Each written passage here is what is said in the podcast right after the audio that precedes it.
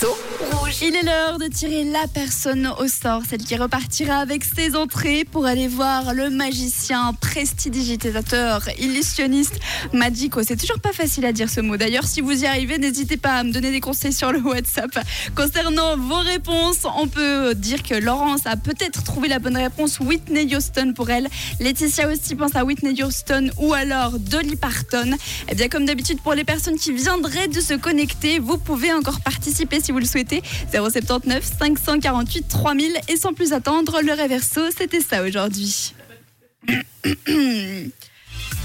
Alors il faut que j'arrive, Ah bah voilà, ma tranche ne se lance pas, c'est pas grave, on va faire un Reverso sans piano, ça marche aussi très très bien.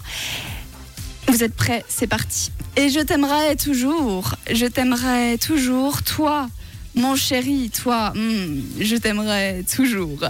Voilà le Reverso aujourd'hui. Et puis, comme d'habitude, est-ce que c'était la bonne réponse? Est-ce que, en effet, c'était bien Whitney Houston ou alors Dolly Parton? Eh bien, écoutez les amis, c'était ça le Reverso aujourd'hui.